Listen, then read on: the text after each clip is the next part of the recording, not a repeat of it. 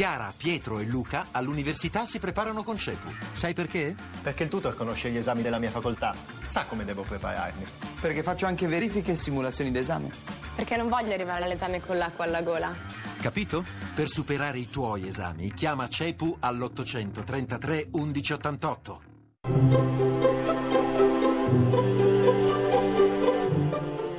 Il pensiero del giorno. In studio Alberto Melloni, storico del cristianesimo, direttore della Fondazione per le Scienze Religiose di Bologna.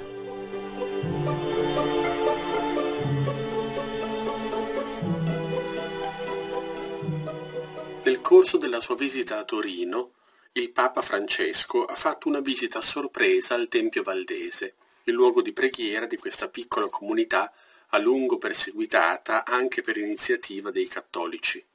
Nel corso di questa visita il Papa ha domandato perdono, perdono per gli atti anticristiani e antiumani che erano stati compiuti contro questa comunità. Un perdono che durante il sinodo della Chiesa Valdese, che si è tenuto nella fine di agosto di quest'anno, è stato però decisamente respinto, con l'argomento che non si può perdonare a nome dei padri e delle madri che hanno sofferto e versato il sangue per testimoniare la loro fede.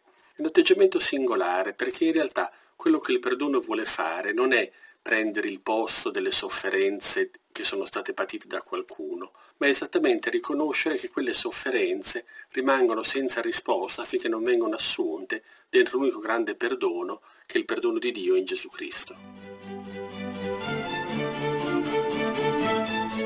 La trasmissione si può riascoltare e scaricare in podcast dal sito pensierodelgiorno.rai.it.